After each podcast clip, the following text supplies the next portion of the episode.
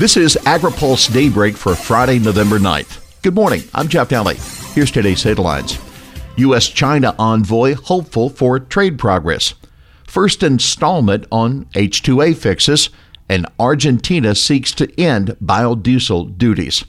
Now, before we begin, here's an editor's note. Monday is a federal holiday for Veterans Day, so Daybreak will return on Tuesday. We at AgriPulse salute all our veterans. Framework for U.S. China deal said possible. U.S. Ambassador to China Terry Branstad is hopeful that President Donald Trump's upcoming meeting with Chinese President Xi Jinping will make some progress toward ending the ongoing trade war.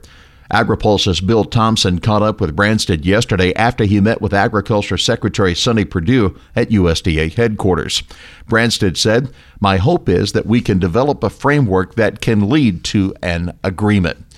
Before meeting with Perdue, Branstad met with President Trump, U.S. Trade Representative Bob Lighthizer, and Treasury Secretary Steve Mnuchin to discuss the negotiations.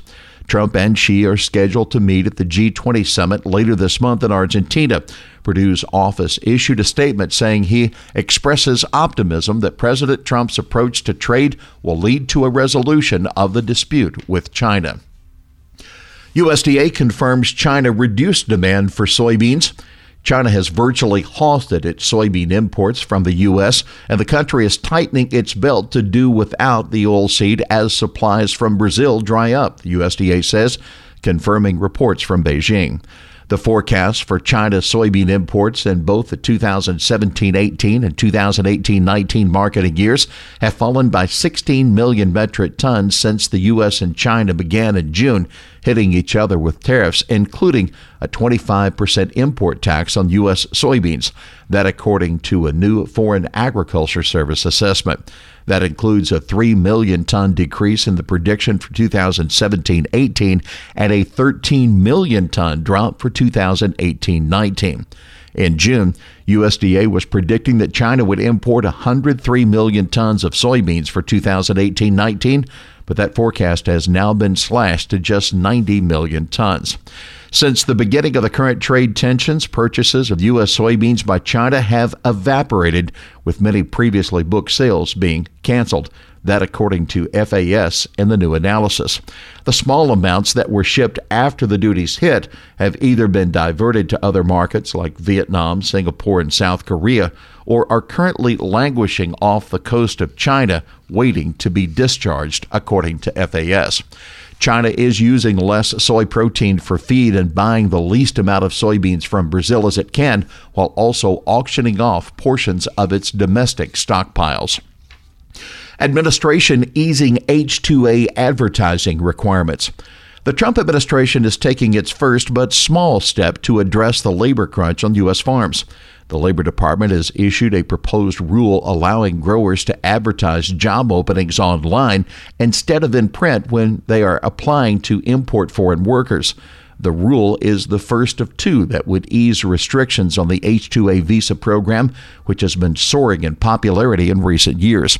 Now, keep in mind, the biggest complaint farmers have about H2A is that it is limited to seasonal workers, but changing that would require action by Congress. Allowing online job ads would modernize the program, but the administration can only go so far, according to Agriculture Secretary Sonny Perdue. The secretary said H2A reforms can chip around the edges of the labor shortage problem, but it will take action from Congress to address it fully. The Labor Department will take public comment on the advertising rule through December 10th. Biodiesel import duties getting a second look. The Trump administration is moving to reconsider the stiff anti dumping duties that have effectively shut off imports of biodiesel from Argentina.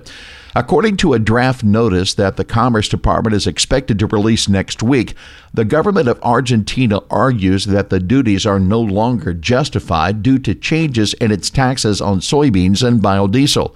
Argentina has cut its export tax on soybean products by 18% and increased the export tax on biodiesel by 15%, reducing the export tax differential from approximately 30% to 3%. U.S. industry is calling on the Commerce Department to keep the duties in place, arguing that lifting them now would hurt soybean growers at a time when they're struggling with the impact of the Trump trade war with China. It is unfathomable how commerce could take such unprecedented action at a time when American farmers are piling surpluses of soybeans on the ground, according to Kurt Kovarik, Vice President of Public Affairs for the National Biodiesel Board. Peterson to meet with Conaway. The House Agriculture Committee's top Democrat, Collin Peterson, says he plans to meet Monday with Chairman Mike Conaway of Texas, hoping to make progress on the Farm Bill. Peterson, interviewed on the Adams on Agriculture radio show, said the negotiations need to wrap up quickly in order to have a bill out of Congress by the end of December. Peterson, farm groups back gray wolf delisting. Peterson is joining 19 farm groups and calling for a vote in the upcoming lame duck session on removing gray wolves from the endangered species list in the western Great Lakes region and in Wyoming. The American Farm Bureau Federation and the National Farmers Union are among the 19 farm groups, along with organizations based in Minnesota, Michigan, and other states affected by the listing. That wrote to House Republican leaders urging a vote. Candidates with farm policy chops face off. It's not often you have a Senate campaign where both candidates have a background in agriculture policy, but that's what Mississippi voters will face in the November 27th runoff between Senator Cindy Hyde Smith and former U.S. Agriculture Secretary Mike Espy. Hyde Smith, a member of the Senate Agriculture Committee and a former state agriculture commissioner, will be the heavy favorite since she's got a plurality of the vote on Tuesday, even though a conservative rival was in the race and took 16%. The Mississippi Farm Bureau is sponsoring a debate on November 20th between the two candidates. A Farm Bureau spokesman says the questions will be left up to the media moderator, so it's unclear how much of the discussion will touch on ag issues. Here's today's He Said It. From my heart to your heart, thank you for your service.